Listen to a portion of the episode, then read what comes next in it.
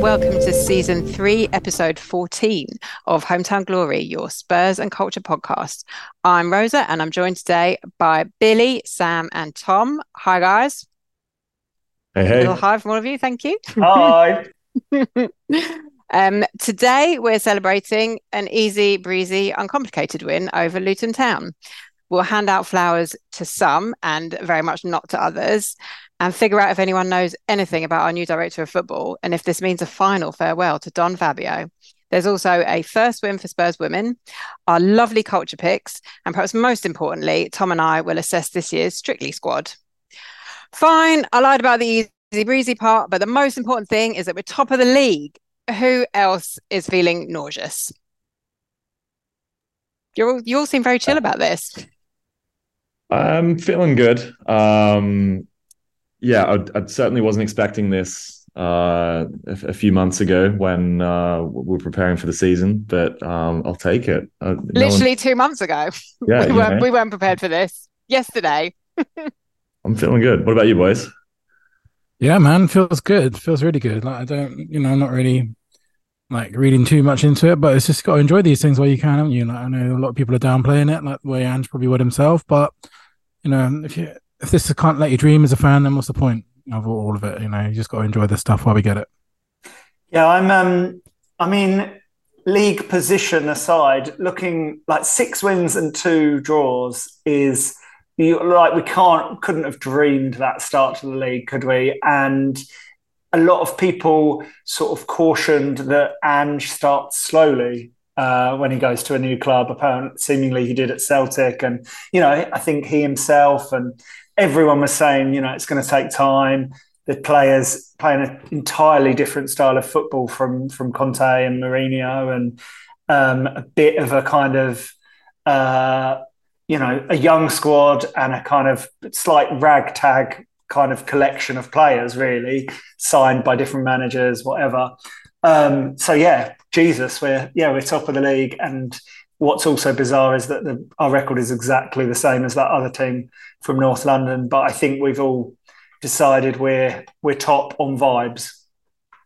Yeah, and I think the thing is for me, we're actually only like three points better off than last season, but it just feels entirely different because like it's not just like we're the way that we've been playing the whole season is completely different. Like we're we're deservedly top of the league. I think we won so many games last season where it was just like it was like a drag to the to end the ninety minutes, and we just sort of scraped our way through. But this season, you know, we're top in XG and. It's got the most amount of expected goals, most amount of touches in the box. Um, like all the underlying stats say like we're the best attacking team in the league at the moment. So it's like, like an, an entirely different feeling. I know last year was like our best Premier League start in like eleven years or something, and this year we're now three points better off than that. But just the whole thing is completely different to that last season. So yeah, you've got to be really happy with it. It's not just like we're top and that's great, but we're actually top and we're playing like the best football in the league as well. Yeah, this gives me a lot of comfort actually, Bill, because earlier on I was like, surely this is the first time we've actually gone top. We've like seized our opportunity to go top when it matters, and we haven't bowled it. And I've been reliably informed by literally everybody that we did it under Jose at Christmas, and we beat Man City to go top of the league, which feels really big. So that was like not the information that I wanted, but this does feel different. It just like I'm not a big stats person, as you guys all know, but the numbers do mean something. I think that's what's like holding me back slightly is that mm-hmm. until until that win at Luton, everyone was saying, "Oh, we've had the exact same start as we did under Conte, right? In terms of points, Billie. I think you just you just pointed that out. So I do remember feeling incredibly positive at that this point with Conte, and yeah, the Mourinho one as well, and both of them were gone before before the end of the season. So I'm so sorry, Ange. the one was quite weird because we were actually um obviously the whole lockdown thing happened in between in the middle of it and then we were playing really, really. I don't know if you remember, we were kind of blank that season out of most of my memory, but we we're playing, we are actually playing similarly well under Mourinho, and we were like smashing teams left, right, and centre. We had that game against Man United, game against Southampton, and then like we had that West Ham game, and then after that, it just all went to complete shit. Um, so that was there was that weird season, and then the Conte last year was like we were just playing so poorly. We were winning games, we, and then obviously, you know, there was the, the tragic circumstances that happened. Um, I think it's a year ago this week to that to that day actually, um, which kind of derailed our season. So yeah, I, I, feel like it's a completely different vibe this year because I feel like it's actually methodical and why we're top of the league is because we're like scoring the most goals, playing the most attacking football, and um, you would hope that that would be sustained rather than you know see what happened in those last two seasons under Conte and Mourinho. Yeah, I think another thing as well that um, can't be understated is the the sort of hurdles that we've overcome that we we typically trip up at, which is you know uh, we played against 10 men and we've won. We played against nine men and we've won. We played with 10 men and we've won. We've gone away the 12:30 kickoff at the newly promoted side, playing in a tiny little stadium, and we've won. Um, so all these, yeah, moments where we typically struggle, we've come up winning, uh, and it feels different.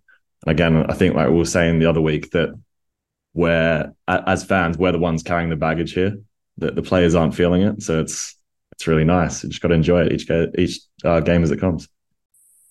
Final thought from me on the league as well is that I hate the international break. I think we all do. Like we, you know, we're building up so much momentum. It's so worrying that I don't even know where what continent Son's on at the moment, for example. Um, and we've replaced the worry about Kane getting injured with England with with Maddison because you know he's our most important player. Um, but the international break does mean that we're top of the league until at least the 21st of October. So, you know, it feels sort of a bit, uh, you know, way into the season. Yeah, it's proper, man. I feel like we have actually done it at a good time and at a really critical moment. Like, obviously, we all know this, but if we hadn't won on Saturday, another team would be sitting on top of. Like, I'm sure they're acting as if they're on top of the league anyway. Like it's, it, we all know this, right? But the fact is, we are top of the league, and we're top of the league because we've scored more goals. Yeah, and I, I saw um, on Tom's point a really weird stat is that we have five games between now and December, which is just like like we're so used to being like so like having a Tottenham game every other day. And remember under, I think it was under Nuno when we played like twice in the space of three days or something. We have five league games between now and December, and they're like on paper they're like pretty winnable. So if we if we can last, we've got we've got Fulham, we've got Palace, we've got Chelsea, we've got Wolves, and we've got Villa in between now and December. And if we can, you know, maintain our good form in those games, and who knows what can happen. But I just feel like a lot of fans at the moment are saying, you know, it's only you know the league doesn't matter or anything, but I just feel like it just allows us to dream. And if you can't dream as a fan, then, then what is the point of even being a fan? So I'm just dreaming at the moment and I'm really enjoying it. On that point of winnable games, shall we reflect on Saturday? Because all of our predictions were um, proved completely useless as they normally are. And all right, we we did win and we are top of the league. Um, but it was a much, much, much closer run thing than any of us thought it should be. It was a much less comfortable. It was a pretty painful experience watching it at times. Sam, you were there to go. You went to officially the Premier League's smallest ground. You got yourself a ticket. Don't know how you managed it. How was your day? It was amazing. Um, I went up with my friends uh, Nick and George, um, and yeah, it was it was such a surreal experience to be honest. Um, obviously, I was taking pictures, and and when I put them up on on Twitter that night, um, in describing the day, I used the word bizarre, and I copped a little bit of heat from that from a couple of Luton fans. I think they like took it the wrong way in that, um, you know, I was trying to like mug them off or, or something about the ground, but it, it, actually was insane to be somewhere that had so much character, um, such a unique feel about it. Um, that that entrance that I'm sure everyone's seen now is just um, something else. You can't actually believe that you're walking into a Premier League game. It feels like yeah, it's it's it's like a like a cup tie or something. It's got that bit of magic about it. Um, yeah, we're so used to these soulless bowls that we go to um, that yeah don't have that life and and that real sort of feel of history about it. So it was as much a cultural experience as it was um, just going to watch a 90 minutes. But um, yeah, it was a cracking atmosphere. Home fans were really up for it. Um, everyone was was buzzing to be there, obviously, because it because it was really tough to to get tickets. Um, but yeah, it was it was a really really special day. I was so grateful to to be able to be there for it, and and yeah, we got the result. I'm sure we'll, we'll run through the game now, but really really special. How many away fans were there? Like, what's the capacity of that ground? Is so it's a ten thousand capacity, but we we had yeah I think an allocation of of around about a thousand. So it was and everyone's so close to the pitch, right? Just watching us telly, it just felt like the players were there, and then the fans are basically right next to them. Yeah, it's quite it, intense. it feels proper like non-league ground vibes that mm-hmm. little end. Like the they're at halftime when everyone wanted to like have a little sit down because there was no point going to the bar because the bar could only host about ten people. Um, yeah, you tried to sit down in your seat and you couldn't because your, your knees would go through the other person's back. Um, so yeah, it was, giving me like slight flashbacks to old White Hart Lane, actually. Yeah, yeah, a, a, lot bigger, but still much less comfortable. Yeah, we're so we're so pampered now. Um, what yeah so how did you how did you feel like the game sort of unfolded in front of you? Because i missed like the first 10 or 15 minutes by which point i feel like we should have been about three or four nil up. Yeah it was um it was great to watch that first sort of 15 20 minutes from we uh, we were all over them and i thought they're going to get an absolute pasting today. Um with like Ange came out and said it was some of the best football we played all season. Yeah tend to agree with him. Like we were, were moving the ball down really well couple of big chances. Um, and then yeah, sort of as as we missed a couple of those big big moments, you could sort of feel the pressure in the ground start to uh, move up a couple of dials, and the home fans started to get a little bit of a smell for it. Um, the noise levels went up, so yeah, it was it was it started to to feel a little bit tense, and obviously the, the, the Bissouma moment happened not long after. Um, yeah, in, in the ground, it, it the intensity just kept on going up and up and up and up. It was it was tangible. It's mad, isn't it? Just such a quick change. Billie, when did you did you watch the whole game? Yeah, I did watch the whole game, and um, yeah, I I think I would have uh, before the game. I, I honestly thought we were winning about five 0 because I thought we would just absolutely batter them, and we did.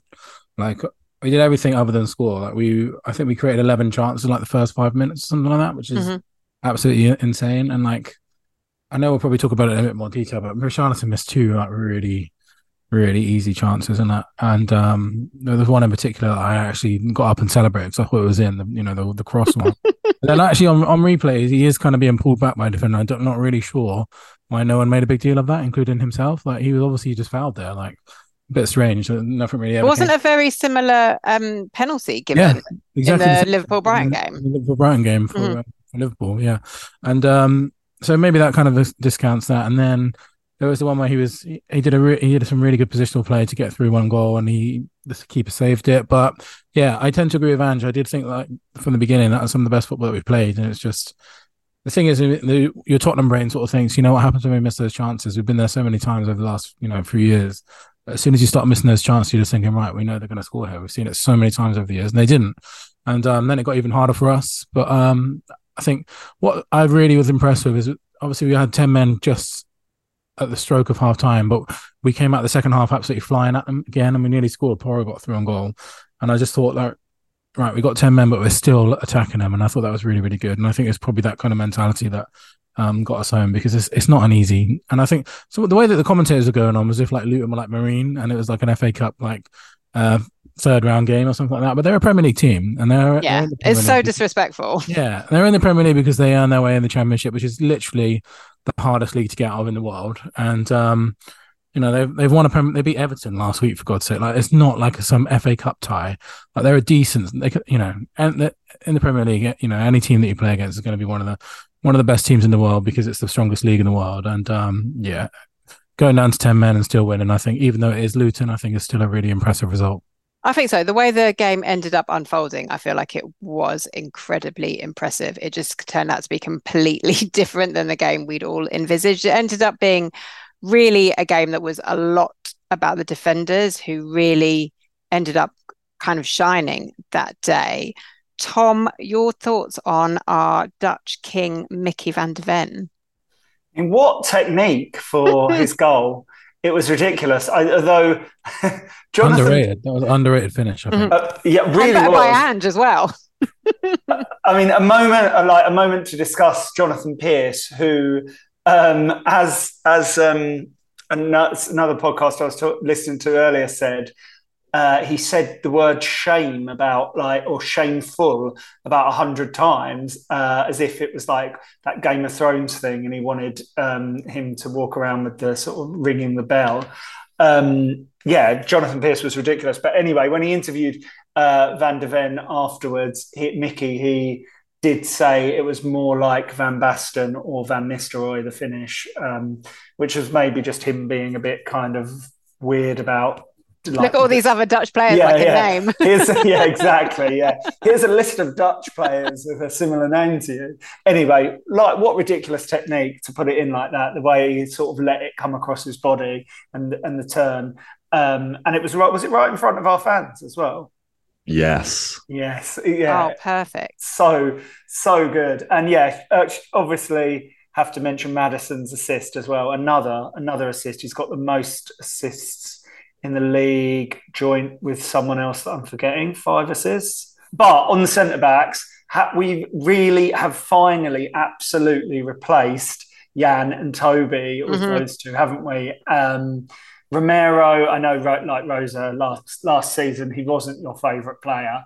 Um, and I think I'm going to be apologising for this for the rest of my life, and I'm happy to do it. Let me tell you, I've I've never been more glad to be a completely wrong fool is totally but, fine. But, but on that, I'm like looking back at my sort of backing for Conte, which maybe went on too long because but, you know, it, same, same, same. It definitely did.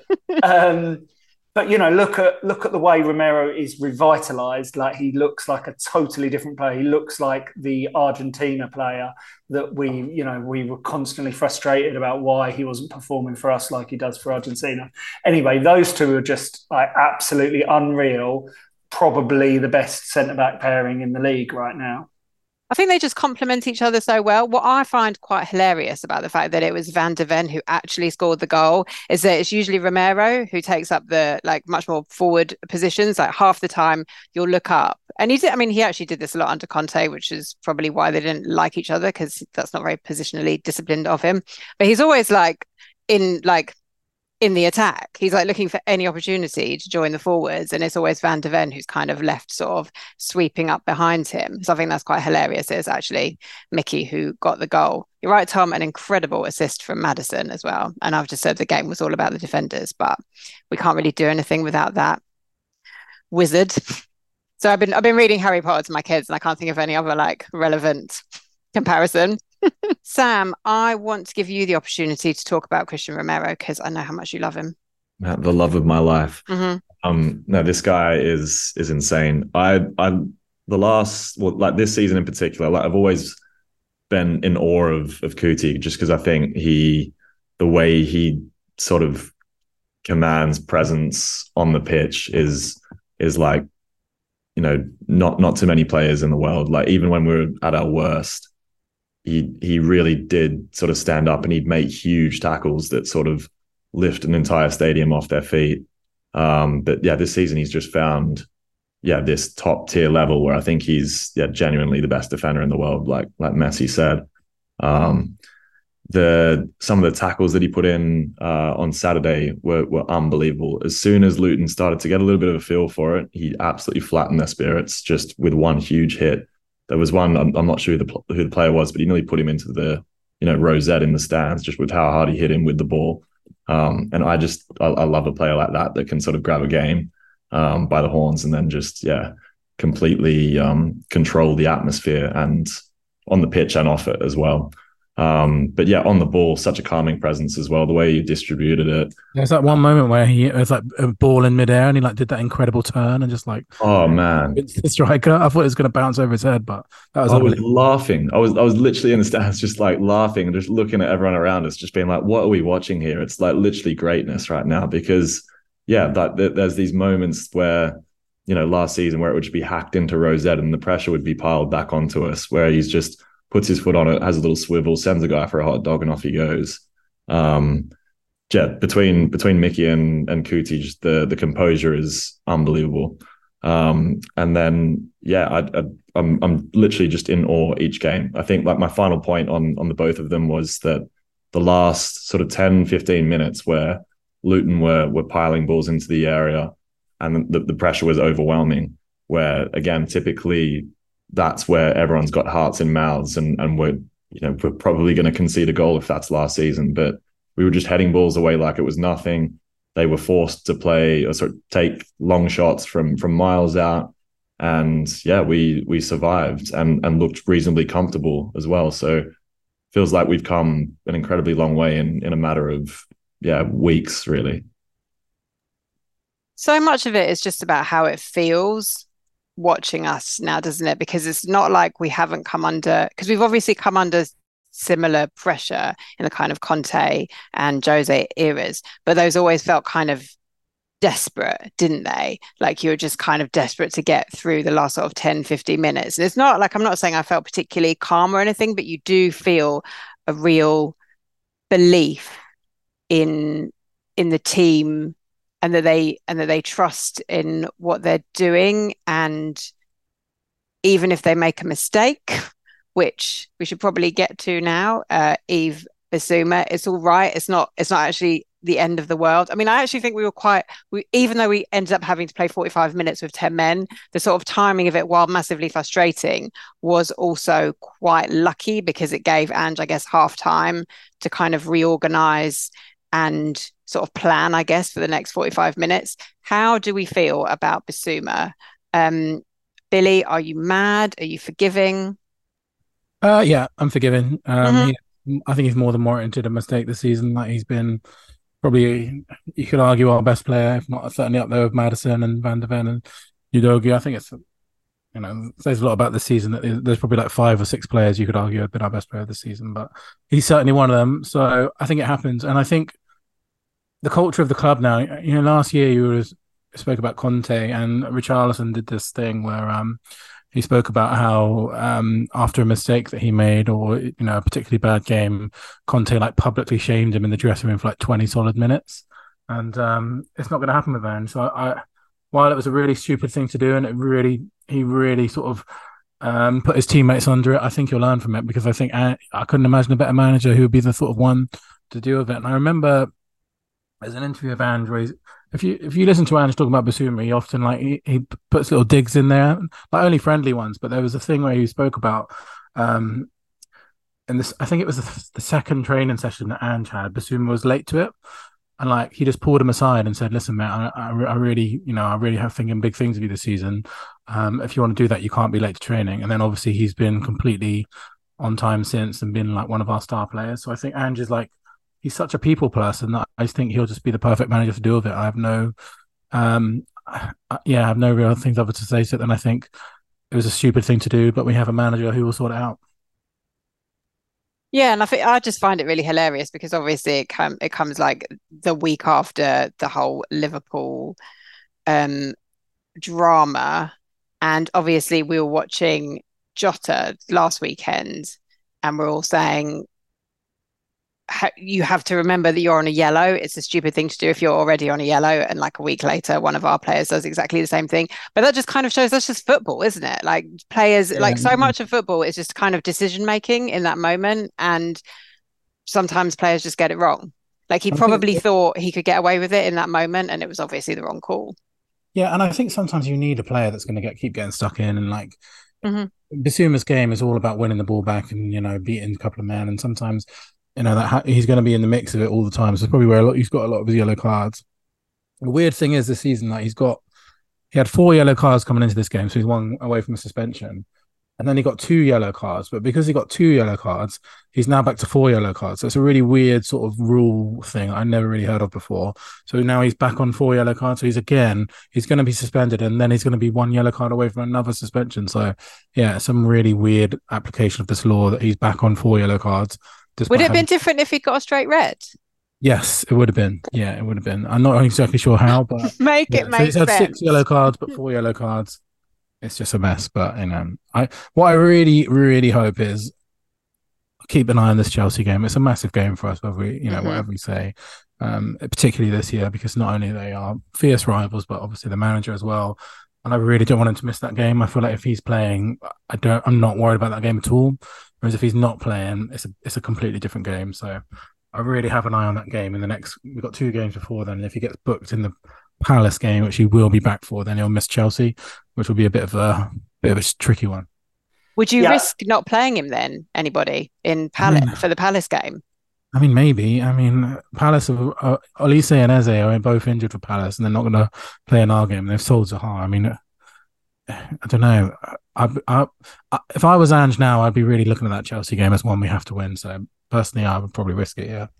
It seems pretty likely that he will be out for a game, back for a game, and get a yellow in that game, right? Like you said, Bill, he plays. He's just that kind of player. Yeah, he's got six yellow cards in eight games. So I mean, come on. he's- Yeah, he's going to get he's, he's going to get a yellow card every every time he plays, isn't he? To be honest, and you know, like that, but that's the job he does. Like that's he breaks he breaks up plays, and like yeah, he's been he's been so good. Only, um, I mean, it's always embarrassing when a player gets a yellow for a dive, though, isn't it? I, like, I have to just mention that. No, it's it's shameful, Tom. Shame, Shame, shameful. shame. But, like what the fuck? Just talk about over egging it as if as if Bissouma's the first player to ever dive. Like It's not even the most Yes. embarrassing dive I've seen like this season, for real. Just just like last week with Liverpool, it was the first time an offside decision had ever been wrong. The week after, it's the first fucking time a player's ever dived. And I don't want to, I don't want to go all Liverpool fan here, but Maddison was definitely fouled right before that moment, and he Yeah. didn't get a free kick for it. And uh, yeah, I mean, but you know, I spent, I spent enough time in the last two weeks or so talking about refereeing decisions, so I'm not going to go into that. It's in your head now. Yes, I was screaming the same thing on the ground, Billie. Don't worry. he was definitely fouled, man. That was, I mean, I thought, I assumed the referee had just blown for an earlier for the Maddison free kick, and then I just saw him get the red card. I was like, geez. I mean, actually, this is something I do I do want to ask all of you because I did have to wonder if, and you've probably sort of answered it by saying that Bissouma has now has got like six yellows in eight games. So it's probably that this probably isn't the reason, but the people that I watched it with all thought that Sarr was struggling. And I wondered if Bissouma kind of got stuck in a little bit too much because he was trying to do some extra work and cover for Sarr. But Sam, you said that you thought Sarr had a good game. So maybe it was just one of those. The game looks different on telly. People I was watching it with don't know what they're talking about. You know, tick as appropriate, really. I think he was struggling to begin with. I agree with that sense, but I think after Bissouma went off, he he really could have gone to yeah a, a different level of struggling. But he stepped up massively, and you know it wasn't a perfect game by any means. But I'm always just yeah shocked by the amount of ground that that this kid can cover in a game, particularly when you're down to ten men. He was running and running and running. I'm I'm, I'm sure he maybe other than Kulusevski probably ran more than anyone on that pitch at, at the weekend. It was was amazing.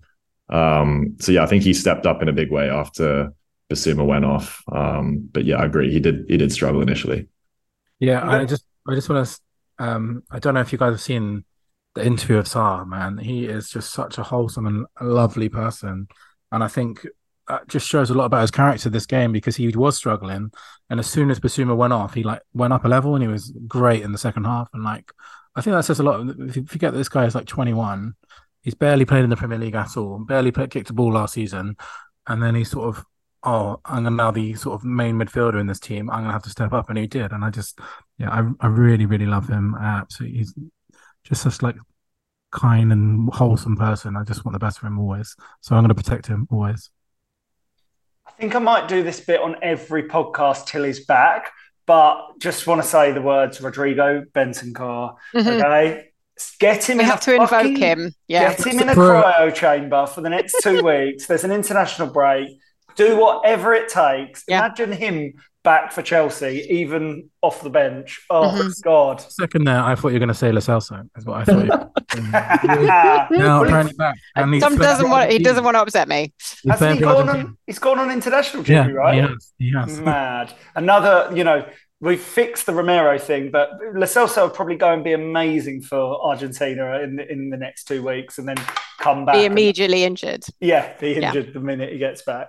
Tom, Yeah. I want uh, Bentancur's best, uh, his first game back for Ange to do the team talk, and just before the referees call everyone out, for you to have a word with him. I'm, I'm up for it. If Ange wants me to do it. That'd um, be the dream. Talking of um, uh, Spurs staff, uh, apparently the Luton ground is so small that the reporters were right next to Daniel Lev- Levy. Like it, literally, the reporters were the row in front of of Daniel Levy and whatever other. So you could literally like see what they were writing. That's Well, no, uncomfortable. apparently, right near the end, um, uh, Vicario went for a ball, and uh, Le- Levy sort of shot up and shouted "keeper's ball," which which I which I love. He was that. That's actually amazing. I love that. I quite like that little t- story. Some extra love for Vic, actually. I feel like this is going to be like my Yeah. thing that I do every week now. Um, because number one, our new official drip king, I guess, based on his Insta.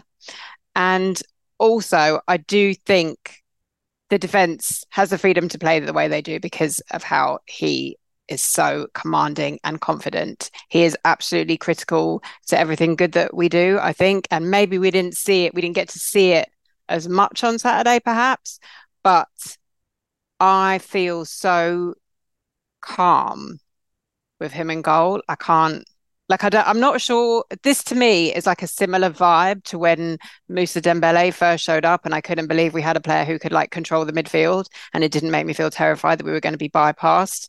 I haven't had this feeling about our goalkeeper for so long. Again, no shade to Hugo. That I can't believe I just I don't I don't feel I don't feel panicked. I don't feel worried. And I feel like that's that just kind of transmits itself to the rest of the team, right? Yeah, and he did that. He does that thing that like the very best goalkeepers do, where they don't do anything all game, but then they make like one incredible save, and that's all they needed to do. Mhm. And um, I feel like we, I know this is like the highest praise, but he, he does kind of remind me of Alisson a little bit in that he just doesn't really ever look out of out of any out of control of anything that he does. He's always in control. And um, I, don't really want to talk about this match too much, but I don't know if you saw the Man City Arsenal game. David Raya looked really uncomfortable at times, and the Vicario has not looked like that at all. And there was glimpses of it in preseason where he's maybe, you know, of course, he was playing for a new team for the first time ever, but in the league, he's been absolutely flawless. He's not put a single foot wrong. And I think you're you're right. It's just the, the calmness of it all is just incredible. And he is so good with his feet as well. He, he is, you know, such a good range of passing, but every single time he's relied upon, he can build that real big save out the bag. And I think he didn't have a lot to do against Luton, but everything he did was it was flawless. It was a flawless performance. Billie, um, I uh, just to confess, I was actually taking my wife out for her birthday on Saturday, so I didn't watch the full game. Um, so I'm just going to bait you here, Bill, because talking of players that are like always in control and put in a flawless performance, like Vicario, as you were just saying, how was uh, Royal when uh, when he came on? Because he came on at like was it seventy something minutes? He came on quite early. Yeah, I mean, he didn't do a lot to be honest, but he didn't do a lot on the pitch anyway. But I think he's off the pitch. He has more than made up for that. Um, so since the last time we saw we recorded, he has given birth, or his wife has given birth. Even though you would think if on his Instagram it was him who gave birth himself, um, and he has just done the most incredible video, like where they've documented the whole birth and. While he didn't really make a much of an impression on the pitch against Luton, I don't really remember him doing anything. To be honest, he didn't do anything wrong or right. This video is like the most insane thing I've ever seen in my life. Um, so I've done a slight breakdown of it, um, just written a couple of words, and I've actually got an announcement to make as well, which is interesting. I have to listen carefully to that one for the ending. so it starts when with some own merchandise for his baby. So he's in the womb and he's already got his own merchandise line, living up to his father's drip, no doubt. Um, baby Ravi were introduced straight away. Um, Emerson seems to be wearing beachwear, which is obviously the perfect outfit for your own child's labor. Um, he then gets changed into some labor gowns. Um, there are some fleeting views of his partner as she seems to have the audacity to try and hog the limelight during her birth. And obviously, we all know that Emerson is the main character during this. Um, one of my favorite things is during the actual contractions, he's watching football with her. He's making her watch football. I think it's a Brazilian game. It's like it's absolutely mental that he's doing that. It's like come on. I think it's like. Why Sam- am I not mad at him? This is what I can't No, get this is over. what- This is what I think on Twitter. I said it on Twitter. He's the only person who can pull off being the main character of a woman's pregnancy and somehow get away with it. Mhm. Um, so the idea that obviously what they've done is they've actually got a video guy in for the whole birth, which is an absolutely crazy concept. And this guy gets like full view of the whole birth, and they have like, you know, obviously if you're doing like highlights of a birth, which is an incredible concept in itself, one of the things they decide to put in is a full like shot of the epidural in full.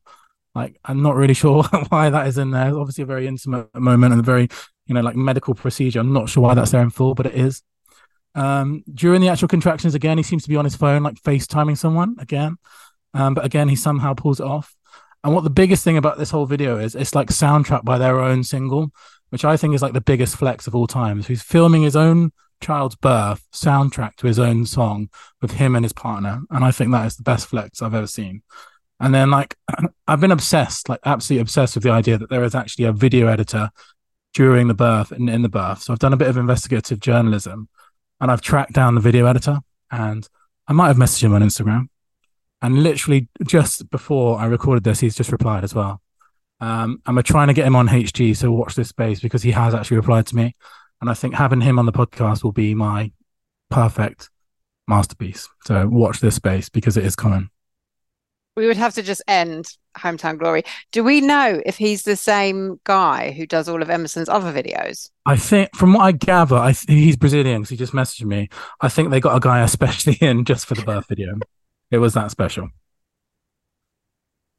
Yeah, there's a different crew um, that I was speaking to at, as I was walking out the ground on on Saturday, and we were we were chatting cameras.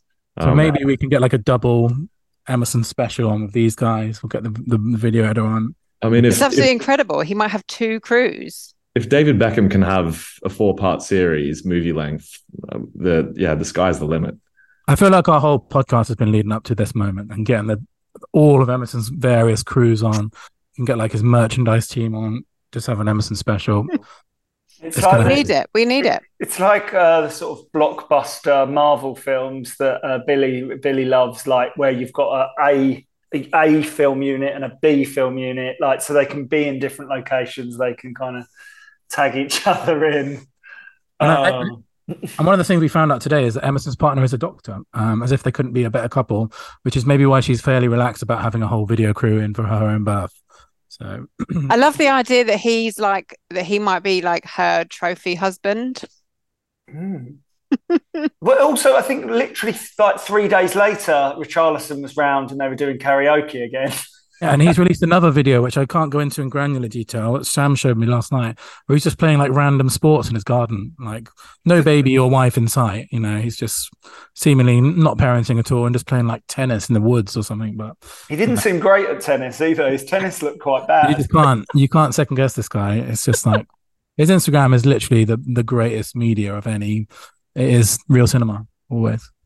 Do you know what I really love though? Is that obviously you guys know my theory that because I think they had the baby in Brazil and I think she's just she's like, no, I don't. I'm just gonna like stay here with my new baby and my family because she like knows what she needs as the mum of a newborn and she's like, I don't I don't need Emerson's energy around right now and I don't need him like not being here while he's like focusing on his football. She's like, no, I'm just two children. yeah, she's, uh, basically. She's Victoria Beckham, it basically. And um, but but coming back to the original point which Tom was making, I do really think it was interesting that the subs completely shut off the game. And I was when I think he bought on Davis. I was like, uh, where's this going back to? Oh, right, football. Know, as much as we could, we will literally do a whole special dedicated to Edison, but uh, Emerson. But I was when you see those subs come on as a player, as a fan, sorry, and you kind of one nil up, and you. I know we all want attacking subs. You've got a lot of attacking talent on the bench. Um, you've got like Bryan Gil, Lascelles, we had Veliz on them, and he, he reaches for Skipp and Emerson first, and I think he brought off Son and Maddison for those two, didn't he, or something like that? And you're just thinking, oh god, what is going to happen here? But it completely shut the game off, and there was a real, as Sam has mentioned earlier, there were some massively intense periods of pressure that Luton were putting us under, and Ange just completely shut it out. And I thought it was incredible game management, not something we really see under Ange because he normally is all out attack all the time. But obviously, in this specific circumstance where we have ten men, it was good to see like a bit of tactical flexibility, and it just like it shut out the game completely. And as soon as those three players came on, I, I don't think Luton barely got a kick in the game. Um, and also, sorry, one maybe final point on Luton. Um, uh, was everyone saying Kulu had a really great game as well? Oh, I mean, Sam, I imagine we'll be able to talk about it more, but I thought he was absolutely outstanding. One of his best performances for us in a completely different way. Like he was just running so much of the ball, holding the ball up because he when Son and Maddison went off, he was literally playing as a lone striker. And um, yeah, he was incredible. Just the work rate.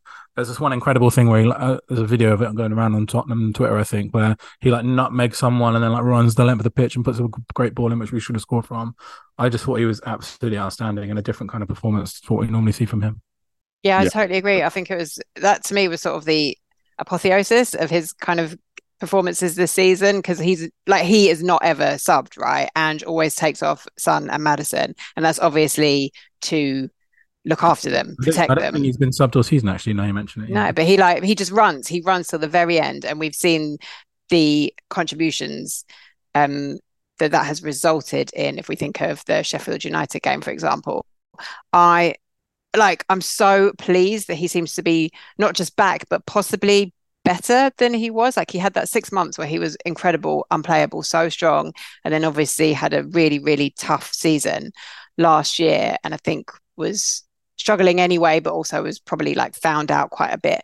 But he just has come back stronger than ever. I think so uh, it's just really, really awesome to watch. I'm so pleased. Yeah, there was some concerns, I think, at the, the, first game or two about his his fitness and if he had the legs in him, like post injury or whatnot. Um, but yeah, Saturday he really showed how sort of broad and diverse his strengths are as well. Like he in the first half, you know, he cut in, had had an amazing shot, like attacking wise, he, he's, he's been great. Um, but then the second half, um, sort of as we we took off um, you know, Maddison, Richarlison, Son, all of our you know attacking players, and he was up there alone, having to fight for every ball by himself, literally like a bull.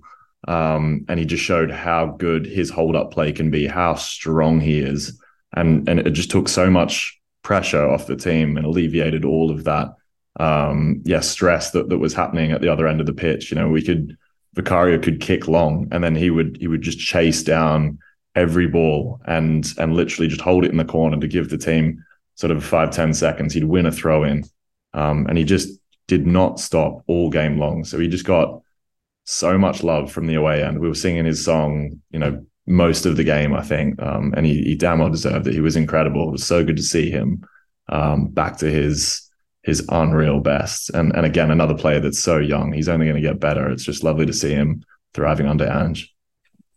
And I just wanted to say on on all of that stuff, like before we finish on Luton, like um, there were videos going around at the end, and all the sort of players were um were like throwing Micky van de Ven into the away fans and stuff, and everyone was shouting his name. But in the background, there was like Højbjerg, and he, he was sort of a couple of steps back from the fans and the players. And um, it made me feel really sorry for him because I thought when he came on in this game, he did an excellent job, and he's been a bit part player this season, and he's been really professional with it when he, if we're honest, he's way too good to be a bit part player. He should be. He could be starting for Atletico Madrid. He could be starting for any number of, you know. He, obviously, he was very heavily linked with Fulham, who, who would literally play every minute for, and he's obviously not happy because he wants to be starting games. And he's been really professional. I just felt a bit sorry for him. Like I, I want him to feel like I feel like we probably owe it as fans to be a bit better towards him because I myself, I've, you know, I'm I'm, I'm always I'm not giving him the best of rides all the time. Um, but he's a really professional player, and he's really sort of he's seems to have great character, great leadership skills, and he can be frustrating at times. But I just want him to like, yeah, I really want him to get involved in that love and that the rest of the squad is going through because I think he deserves it. He's got a good opportunity the next couple of games. Hopefully, yeah. probably played ninety minutes both of them, depending on what he decides. Like you're saying about whether he rests uh, Bissouma for make sure he is is fit and not suspended for Chelsea. But yeah, I'll I'll be making sure he gets a lot of love uh, in those two games from from the stands. Absolutely. I think there's time for at least a mini redemption arc for Pierre. I, I mean, but also like Bissouma and Zaha have got to go uh, going off to Afcon early next year. So a pretty good chance he'll go in January. But with those two going, and obviously, you know, Bentancur, as much as we know he's going to be incredible, there's a chance that he might not regain full fitness until the end of the season. If you listen to what um, Dan Kilpatrick said, the club have been saying about him, it's a it's a bit of a mixed bag because we don't know exactly what's going to happen with Bentancur. So there's going to be plenty of chances for him, and he deserves it. Really, like he's he's been absolutely professional about the whole thing. Yeah, I think that's a good place to finish the Luton discussion, which we said we were going to what take ten minutes on. It's been half an hour as ever. um, should we move on to our new director of football? Oh my God! Somebody remind me what his name is because I've written it down and I've literally just forgotten where I've put it. Johan, he, Johan Lang. I don't know. That's it. Lang. I, think I reckon Lang, but I don't know not quite the, as Tom said earlier, not quite the Bruno Lage level of cool names, but we're getting there. He's Danish, right? Yeah, Danish, and we took him from Aston Villa. Yeah, and I read a an article in the Athletic earlier today, which was inconclusive, but I guess we know that Villa are doing better these days than they were previously. He's been he was there since 2020, I believe, and obviously during that time they have improved massively and obviously that could just be down to emery but it also might not be so i guess this is one of those things unless you're like deep into the weeds of director of football chat you won't really know yeah it's hard to know how much was him right um, but you know players like ramsey and watkins uh, obviously and yeah they've made some really good buys. I think he used to be a player as well, right? So he sort of, you know, has that background rather than just being some stats geek. So that's quite good. Um, and so does that does that make him better in your eyes, Tom? Yeah, I don't know. No, I don't know. God knows. We've no idea. Yeah. Well, the, uh, what was AVB was the one who uh, had literally never could, could kick the ball. Right, it was just our stats man. and that was totally fine. Totally fine. fine. No, pro- no problems there. Mm-mm.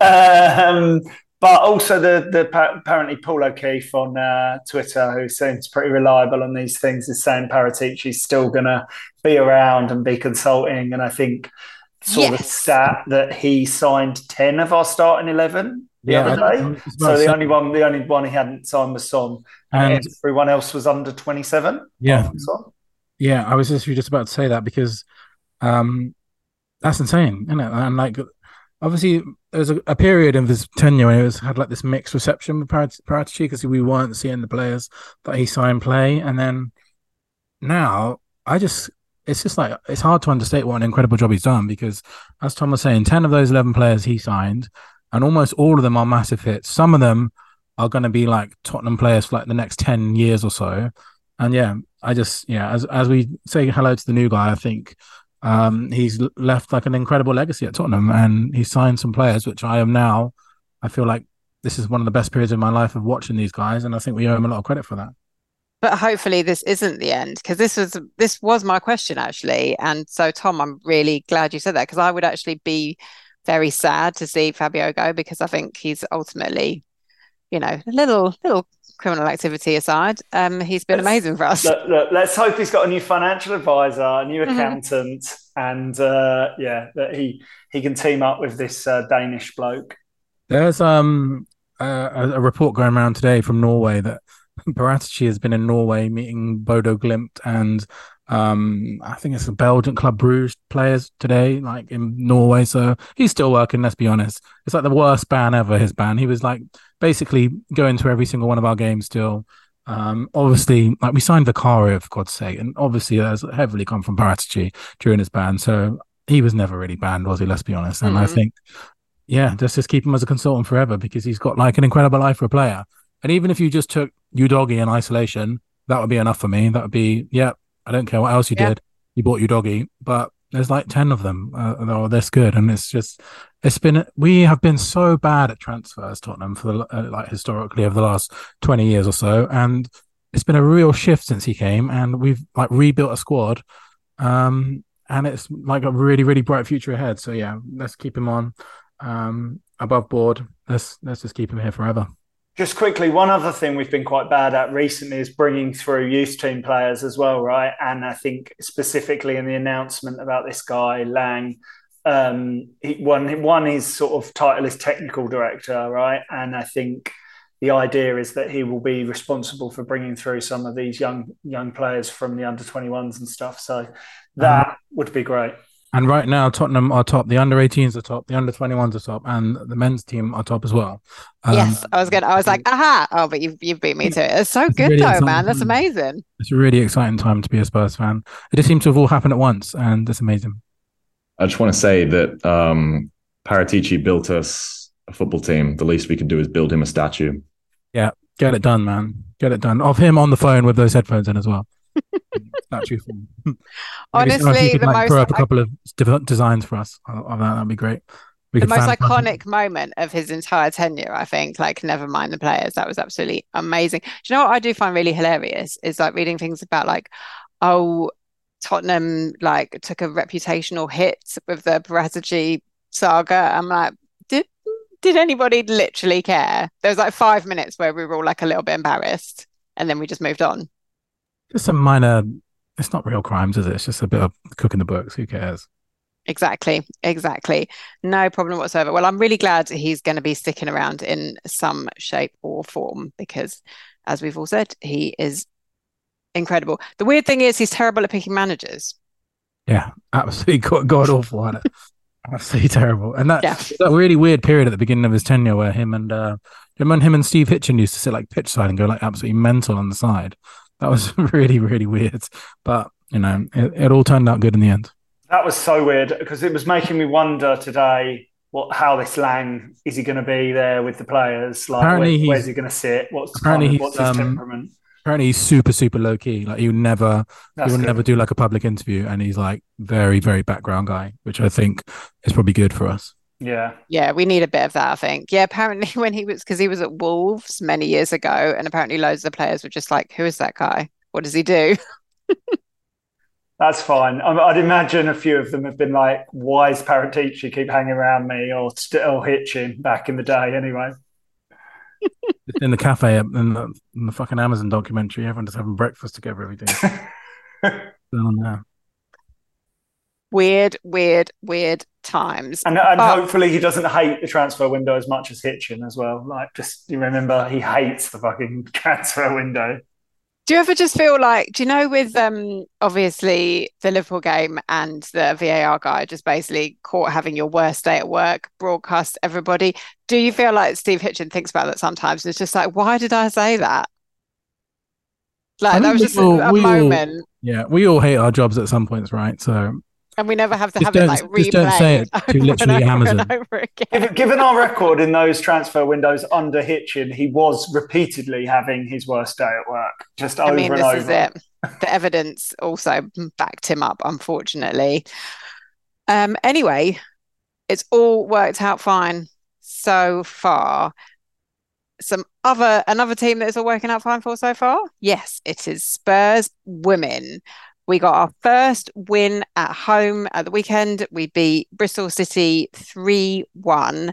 Um, all the goals came in. Oh no, our goals came all came in the first half, and then they um, got a penalty in the second half. So annoyingly, all of the goals were um, on the other side of the pitch from where Sam and I were sitting because we went together along with my six year old daughter, and we had a great time. Right.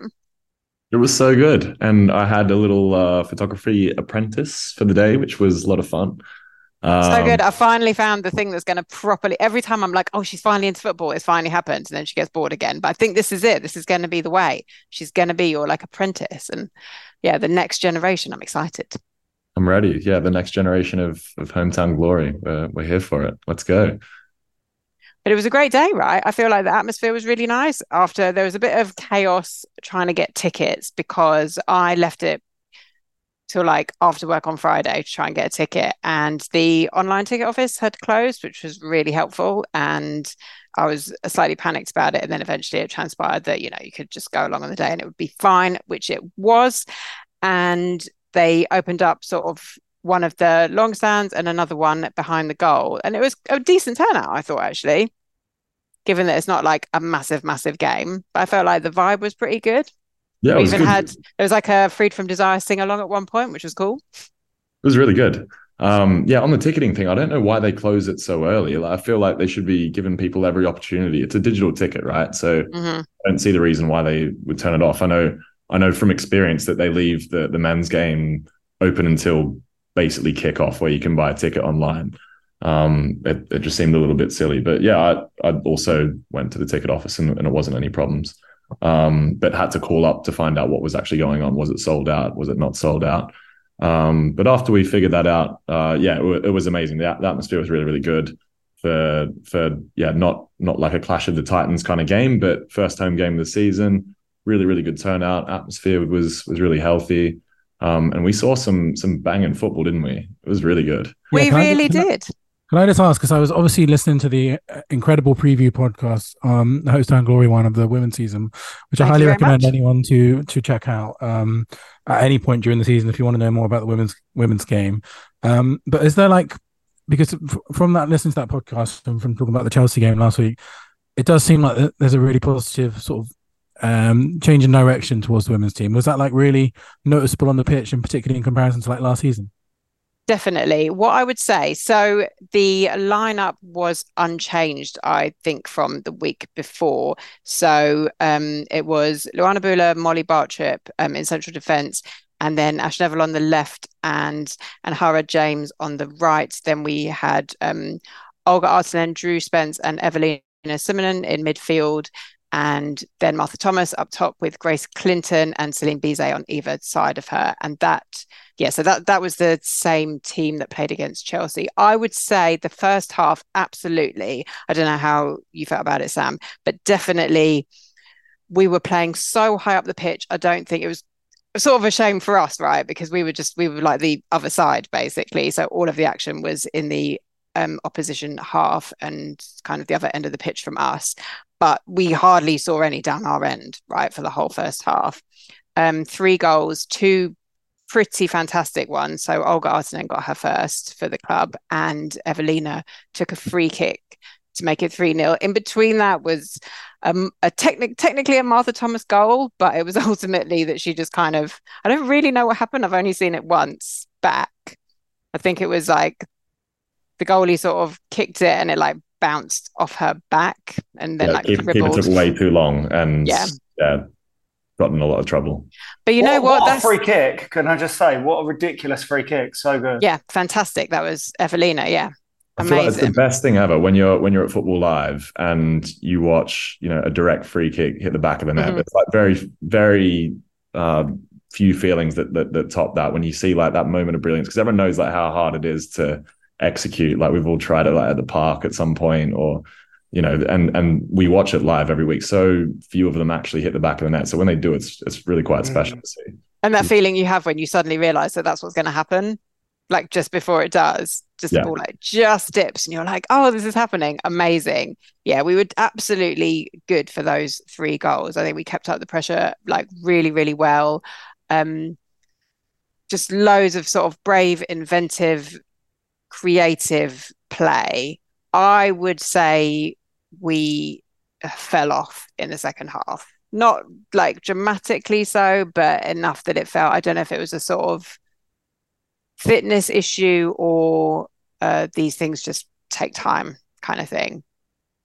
Yeah, it felt it like we ran out of legs a little bit. Yeah. Um, but I think it was it was just so nice to basically everything that I'd I'd want to say would just be an echo of last week, which was that it's it's so nice to watch the team that you support have such clear, obvious intentions mm-hmm. um, when they're on the ball and and without the ball. To be fair, like defensively, we were just as good as we were um, in attack. You know, the, the press was was phenomenal. There's so many times that we we lost the ball, we forced them to play back, and we won the ball right in the corner flag. Um, and and we're, we're, straight on the attack. It was um, really really good. I think like yeah, the difference to last week is that we weren't playing one of the best teams in, yeah. in world football. So we were able to to find those inches of space and and, and make our magic happen. So um, yeah, really really good performance, really promising, and um, yeah, super optimistic of of the season to come. I think like I was I was really again pleasantly surprised with with how well we played. And it's just finishing those chances off as well, which I think everyone has been sort of worried about given that um, Beth England is out. But like Martha Thomas has been brilliant, I think. Like obviously that's a sort of embarrassing goal to give away from Bristol's point of view, but it doesn't happen unless you're kind of there and kind of applying pressure, right?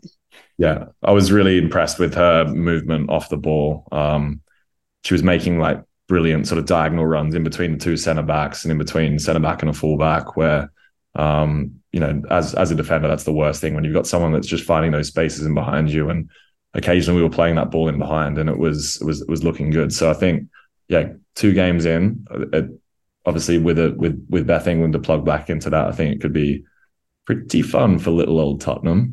Yeah, but I also just think more time. Sorry, I'm just going to say this one more thing, and then you can ask your question.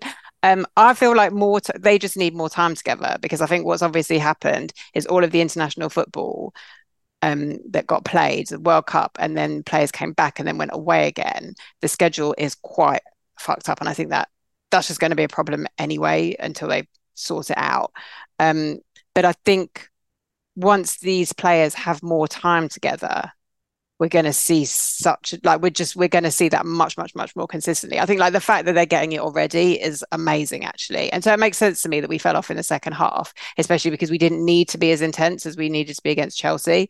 So yeah just want more time more training um more games. I think it could be something quite special really. All I was going to say is I thought Thomas was so good against Chelsea actually as well. Um, so mm. it's it's wicked that she's uh, impressing so much. Also, one of my best mates is a Bristol City fan. Uh, so, you know, for obvious reasons, I never give a chance to, like, I never have a chance to give him shit. Um, apart from, you know, just being generally championship, um, stuck, perennially stuck in the championship. But we also beat them twice in a week because the under 21s beat Bristol City.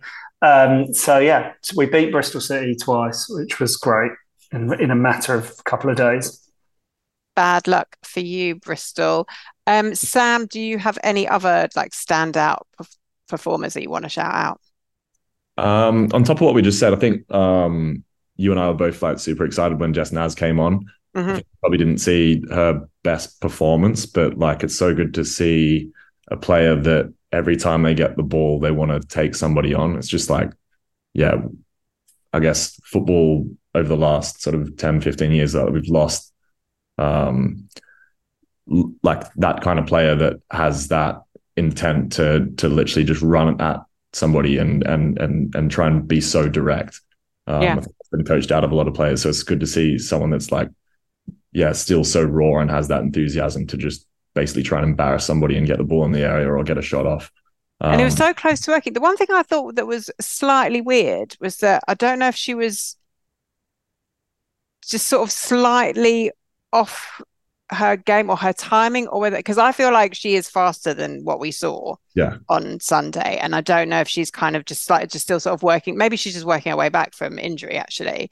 Because I think like a lot of balls were being played like just in front of her, but I was like certain she could reach and she didn't quite get there in time. So whether that's just a sort of team synchronicity thing or a timing thing on her part or an injury thing, I don't know. It'll be interesting to kind of see.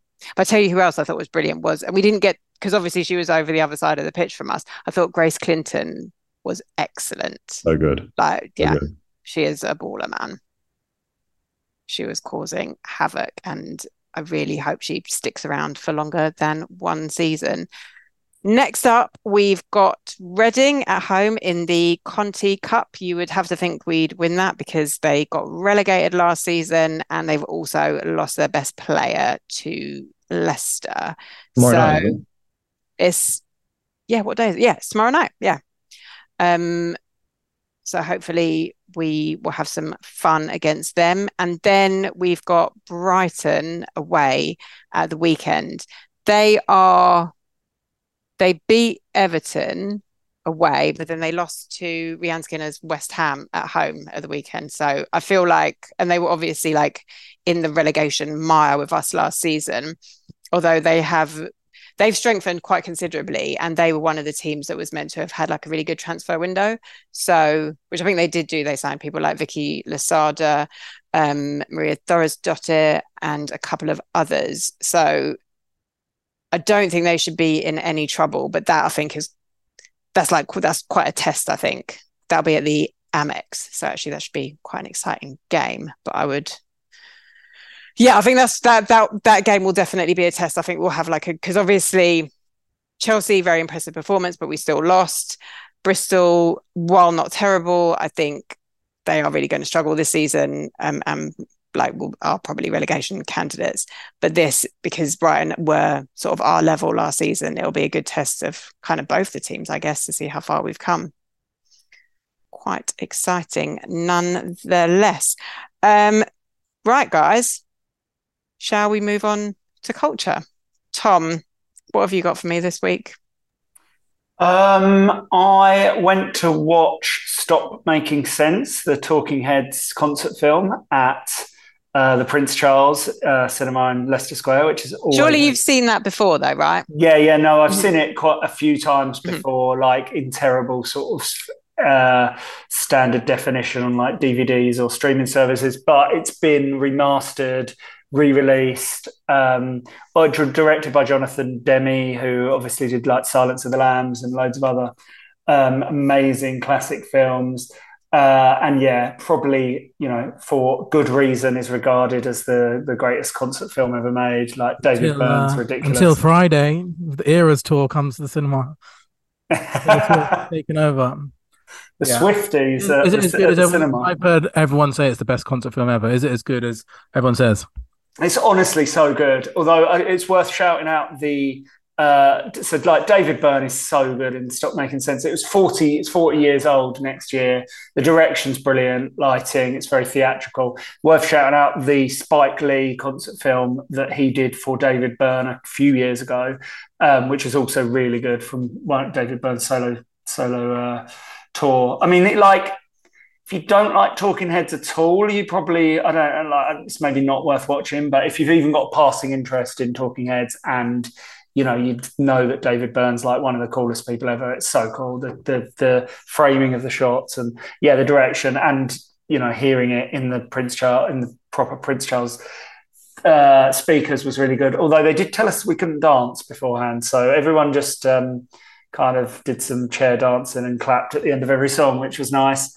That um, seems really anti the Prince Charles vibe. Like, because shout out to the Prince Charles, which is an mm-hmm. iconic cinema, man. Do you know what? much room in between the seats, so do you? It's like it's pretty packed in. I think also it wasn't in the main room; it was in the the upstairs room. So it's kind of no one people wouldn't have been able to see if people were stood up. I guess. Um, I've never been to a sing along there, but I need to go to one of the like big sing alongs they do. That always sounds really fun. I see you there for Muppets Christmas Carol. Oh yes, yes, please. um, yeah, that's basically all I've done. Watched Strictly and watched some of the Beckham doc. Shout out Bobby Brazier. I know we said we are going to talk Strictly, but I keep uh, it's so long at this time of year. But I like Bobby Brazier, big Spurs fan. Mm-hmm. Jeff was even, Bobby, yeah. Amazing. Jeff was his dad. Jeff was at the Liverpool game, I think, while, while like Skip yeah. watching his son. It was literally like, "Thank you for putting Bobby on first, so that we could watch it." He watched it on his phone at, half time.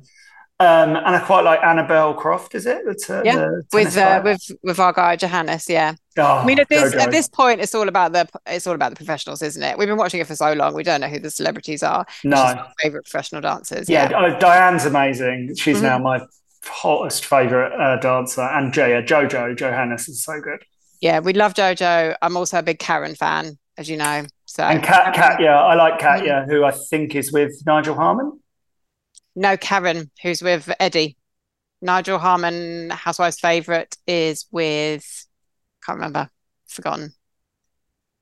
Doesn't matter. We'll we'll we'll figure it out this week. Uh yeah, I've watched like the whole like we've gone big on it in our house this year. So we've basically watched like all everything in its entirety. The only thing we're not doing is It Takes Two because that is frankly too much strictly even for me.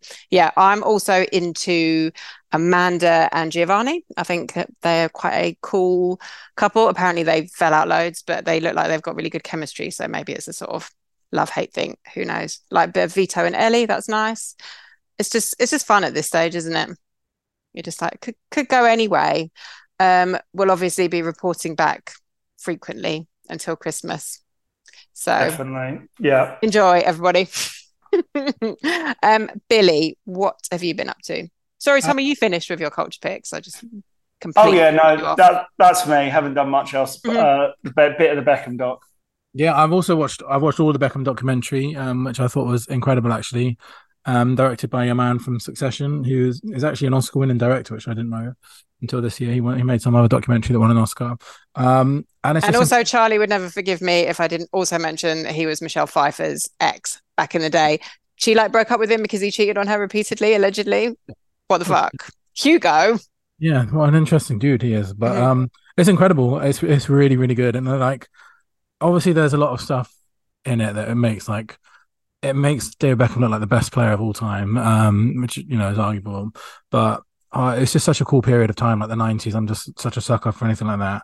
And I got like real. I remember watching some of those England games as like a kid with my grandparents and like the Argentina game and stuff. Um, so it really sort of got me in my feelings. And then, yeah, I, I really, really enjoyed it. And it, you know, mainly for nostalgia reasons. There's also a very brief Lucas Moura cameo, so look out for that one. Um, but yeah, I really enjoyed that. I've had a Gary. Great... I was just going to say, sorry, Gary Neville was very good value in it as yeah. well. And yeah. like the main sort of the sort of main takeaway from the whole thing is that him and Victoria like are still really very much in love and a very real yeah, couple. Was, and I there's I won't spoil the ending too much, but the very ending is where he go. It, it's the first time he, he shows his children, um, and it's just they're a really great family, and I'm really, really happy the way that ends. But I won't I won't talk about it for those who haven't seen it. On uh, a really, I was just going to say on a really base level as well. Sam mentioning that there is nothing sweeter than a direct free kick being hit. Um, I mean, watching those back, watching those Beckham ones back, And there's also this game which I don't actually remember at all, um, where they win the league against Tottenham on the last day of the season. I have no memory of it whatsoever, but yeah, and he scores as well. I, I really it didn't happen. It doesn't matter. Yeah, I really yeah. can't remember that at all. But yeah, apparently that happened. But I had a great week of cinema as well. I watched. Um, I've seen all of the Wes Anderson Roald Dahl films now, and they're just a delight. And crucially, three of them are like 17 minutes long, which is exactly what you want for a film. I also saw The Creator in cinema, which is um, an incredible sci-fi film. It's it's not as good as I particularly wanted it to be because I've been I've really been hyped up as one of my favorite films of the year. But the, the storyline is a bit dodgy, but it looks incredible. Um, and also, this is gonna be my culture pick. Um, I haven't finished it yet, so it will be my one next week. Um, I've got like ten minutes to go of a film called Bottoms, which is um, Rachel Sennott is wrote it, and she is obviously in Shiva Baby, and it's got um what is her name ayo edebiri from um the bear in it as well who seems to be an absolutely everything at the moment she's incredible and it's like you know every every year in america there seems to be like one incredible teen film like there was like Booksmart um shiva baby itself and like all these incredible films that come out um and this one is this year's. It's just an absolutely incredible film. It's like really um, getting a lot of love on Letterboxd, and it's it's really really good. It's about like these two lesbian schoolgirls that make a fight club. Um, and if that's not a good premise, I don't know what is, but it's it's really really good. So I'd highly recommend checking it out. I think it comes out in England in November. But um, where, can't where... wait to see it, man. The tra- I've I've watched the trailer multiple times. I like oh, so that good. kind of thing. I'm just like that yeah. speaks right to my heart. Yeah, so there's there's just an incredible amount of like female directed, female written, female starring comedy. I think like the female driven comedy is uh, far and away the best, you know, one of the best dramas at the moment, and there's just like a, wealth of it coming out of America. These incredible women that are making this stuff, and um, Ayo Edebiri is, uh, if, sorry if I'm pronouncing that wrong, just seems to be in that in an incredible hot streak at the moment. Like she's just like she's in Turtle, she's in The Bear, she's in she's in another film that I watched recently, but she's just an incredible screen presence, and it's it's an amazing, amazing film. And that is a man telling you, so you know it's true, guys. Exactly, exactly. Um, Sam, what have you been up to? Um, so I had a week of sort of finishing things off. Um, so I finished The Bear. Um, and yeah, I I really just want to like talk about The Bear for hours on end with you guys. I can't um, believe somebody like I can't believe you finished it like after me. No, see what I did like th- this series has been really hard for me to get through. Like working in the restaurant industry every day, and like I, but my job is literally to like open restaurants. So like this was really quite traumatic. Mm-hmm. Um, so I had to sort of take it in doses. Like I, I had um, I watched when my partner and I were watching the first season. I watched like four episodes back to back with her, like one one day, and then went to work the next day, and I, I couldn't do my job. Like I was having a breakdown basically. So I learned my lesson, took mm. it in doses from there, and then was basically yeah, sort of spacing them out and just trying to sort of enjoy each episode as it comes because I think it's like the best um, representation of our industry that I've ever seen, like on the screen. On, um, on that note, have you seen Boiling Point, Sam? I refuse to watch it. Yeah, I mean, Yeah. I, but it's now also a TV show, which apparently is. I need. I'm going to watch that this week actually. Um, but That looks so stressful, man. I, it- mm. it's too stressful. Like the film is one of the most stressful experiences of my life. But um, I'm going to check out the TV show as well because the- I was I was listening to an interview with the director. Actually, they have like a chef correspondent at all times, so I reckon that'd be a good one for you to check out, Sam, when you're you need a, a wind down from work. Yeah, that's the problem, man. Uh, I'll I'll get to it someday. Maybe like yeah, The film is fucking incredible. It's, it's an, an incredible film. Yeah. Can yeah. I just get a um? Uh, do we are we all agreed that Forks is the best episode? Yeah, because I, I, I think like the one before it was got all the, the, the plaudits, the Christmas one, but Forks is like one of my favorite ever episodes of TV of anything, and I just Like the moment that we all just- know, I was I like, that's that's my it. personality now, forever. Thank you and good night. I don't I want to do anything or I- watch anything else. I just you put mean, that you scene- mean the Taylor Swift Mhm. moment? the Taylor Yeah. Swift one. I fucking just love that. I can watch that all the time. It Just came on I the radio that the so other much day on and- YouTube now. Yeah, it came on the radio. and My wife was like, "Oh, this is like this is Richie's song." It's got. It's like, of course it is. It's no My longer favorite, my favorite thing about it is that he gets the words wrong as well. I think that's a really like great. Yeah. that That's like- how you, yeah, exactly. That's how you know it's such a good show because you can't have him like know it all perfectly. I was Yeah. trying to hate that episode so much because I'm like, this guy was working in a fucking sandwich shop and now he's working at like a three Yeah. Michelin star place like in a week and he's like on the floor like taking orders and like running dishes and he's like running the pass in like the busiest restaurant in the world. Um, so I was like sort of back canceling it, but then I just got sucked into it. I'm like, yeah, They Taylor is Swift you into it. They Taylor Yeah, Swift. exactly. There's so They- they much got me in stuff in that show. You have to just sort of, I, I always think with that show is you just have to like make up a lot of stuff to fill in the dots. You're like, Yeah. this this makes sense only if I pretend that like all of these things happened in between. I liked the tranquility and the calm of Copenhagen as well. Like, Oh there's yeah, the- lovely Marcus in Copenhagen. the simplicity of that was really What nice. a fucking show it is, man. What a Mm. fucking And the, the the cast, like mad. You know, I guess when the Emmys comes around, has it been delayed because of um, uh, the writers' strike? Maybe. Um, when the Emmys eventually comes around, you know there'll be so much about the Succession cast, but that the Bear cast comes close, and obviously, Yeah, you know, they, um, there are more series to come. They um they and they put it as a comedy in, in the Emmys, which is crazy because it's definitely not a comedy. But No. like avoid Succession, which is a smart move. But yeah, Although it does, it does mean their their categories, yeah, their categories are much easier because Richie's not up against like Kieran Culkin and uh, uh, Category Ma- Matthew fraud, Mc- man. I can't stand it's it. definitely not what I would describe as a comedy in the bear. No, it's exhausting. Mhm. yeah, also just really absolutely nice. I think it's one of those like it was like an unexpectedly nice show. I thought it would be like way more kind of stressy and shouty than it ended up being. Like based on the first episode, I was like, oh, I don't know, guys. But actually, they're all Yeah. quite lovely. The scene with um, uh, Syd, Syd and uh, him, the chef, uh, under the table where they're fixing Yeah. that table. It's really, really beautiful. Oh, getting emotion just thinking about it. Um, Sam, I presume the other thing you want to talk about is that you finally finished. finished Top Boy. Yeah. Um, yeah, that was also amazing. Um, thanks to all you guys for making me start it chronologically. Um, that Classic was uh, series, man. fucking love those.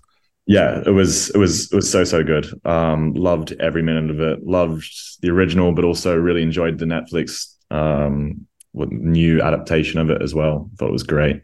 Do you feel satisfied by how it ended, wrapped up? Because I The know ending Emma was likes awesome. them. Like, Okay. I, I don't know. Like, uh, uh, is that a thing when people didn't like how it ended? I I think there were some dissenting voices, I feel. Really? Yeah, I think uh, some people were mixed on the the last series in general, but Mm. I just I love the character so much, man. I, I was I was vibing with the whole thing. I really liked it, but I know it's been a bit mixed the last series. But what did you think, Sam? I thought it was I was very happy to just watch all of it, and I think I watched it all in one night, and I just loved it. Yeah, I, I had such a good time with it. I thought it was awesome. Uh, I was literally glued to it. Um, I did that thing that I'm sure every person in the world does when like it's time to go to bed, but you want to watch the last episode, and then you're making that decision. Uh, yeah, so you know it's good when you don't want to go to bed and it's already far too late, but you you hit play on the next episode. So yeah, I I thoroughly enjoyed it. It was was awesome. Um, my final culture pick, but not really a culture pick, um, was something that came out today that um, I really, really encourage everybody to to take a couple of minutes to watch was um, Norwich City released a video for um, Mental Health Awareness Day today. Um, and if you haven't seen it, yeah, go and watch it because it's it's been really perfectly made. Have, any of you guys seen it yet? Yeah, I saw it. It's fucking uh, knocked me for six, to be honest. But yeah, it's a brilliant video. Yeah, yeah, man, it it, it it, it shook me up a bit, but it's um yeah, I think it's really important, especially for for all of us football fans and and match going people. Even if you're not match going, just watch this thing. Basically, the take home is to check on your mates. Um, yeah, and if you're not okay, just speak to somebody. That That's that's, that's that. Yeah, that's extremely important. Um, thanks for that, Sam. Um, my culture picks are um, I watched I actually watched a film for like the first time in about three months last week. It was Corsage, which is a, a Marie Kreutzer directed film about the Empress Elizabeth of um, the Austro-Hungarian Empire, and it's set in like it's one year of her life in 1860. 1868, I think. She was quite a mad figure. She's very, she's sort of iconic and extremely famous and was sort of well known for being a kind of a, real beauty with all this long hair and also the, and apparently kind of went quite mad uh, later on and went for all sorts of extreme diets and would do things like put like raw steak on her face and stuff. Um, and this film is a sort of it's slightly in that sort of Sofia Coppola, Marie Antoinette vibe, where it has kind of contemporary music in it, and a lot of the stuff is kind of obviously very modernized and and kind of a fantasy, really, um, but in a sort of more low key way. It is amazingly well acted. Um, and is extraordinarily beautiful to watch. It's not really like it's what I would call sort of a lovable movie. It's pretty difficult. They don't like she is not a nice person. Like she's obviously a woman who kind of struggles with her position. Um, but they don't kind of shy away from the fact that she also has extreme power over other people, which she abuses, basically. Um, but it is a pretty impressive movie. Unfortunately, turns out afterwards, I didn't know this, but one of the lead actors was also um, discovered loads of child pornography. So that's pretty grim. I didn't know that at the time, but just be warned if you're watching. Um, the other thing is, I've been listening to the um, Sufjan Stevens record that came out a few days ago, Javelin, which is dedicated to his late partner. He wrote um, a really, really beautiful dedication to him. And the album itself is really, really beautiful. I haven't ever really listened to a lot of his stuff, but it's certainly a sort of um, sort of feels like something I'm vibing with right now. So I would really recommend that. Um, but that's it from me. I can't Thanks, believe guys. I can't believe it, man. I, just realized that um neither of us have said Loki, and um I think that's I know. Marvel fatigue that's going around Germany at the moment. But I did really like it, but maybe we'll talk about that more another time. But yeah, I did enjoy I it, you know. I, um, yeah, I forgot. I didn't have a clue what was going on half the time, and I am like in the. I think that's the thing. Like, what the Yeah. fuck going on? But yeah, we'll we were like Ollie and I were like, did we miss those? Basically, it's the kind of thing that kind of carried you through on sort of the fact that it looks really cool and everybody in it is really fun to watch. But if you think too hard about it for any length of time, your like brain will fold in on itself. Yeah, definitely. But um, we'll definitely revisit that and Mhm. Ahsoka finish as well. But you know, I can't really bother to talk about that to be honest. We literally haven't watched any of it. That's why. Even though I love Rosario Dawson, so I don't really know what I'm doing. Um, maybe I'll have to catch up on that, and then we'll have like a big Marvel discussion that everyone can enjoy. Um, I also want us to do all of our Emmy picks at some point. I feel like that's necessary for this particular podcast. So that is our homework for next time, or the time after that, or whenever we get around to it. Um, thanks, guys. Uh, don't really know how we're going to get through this annoying international break, but we will be back next week in some form or another. Um, Billie, will you see us out? Right, and I'm going to say it live so that we have to do it. We're going to do a draft episode, and I've been planning this for a very long time, and it's coming next weekend. And if I say it now, it has to happen. So up the Spurs.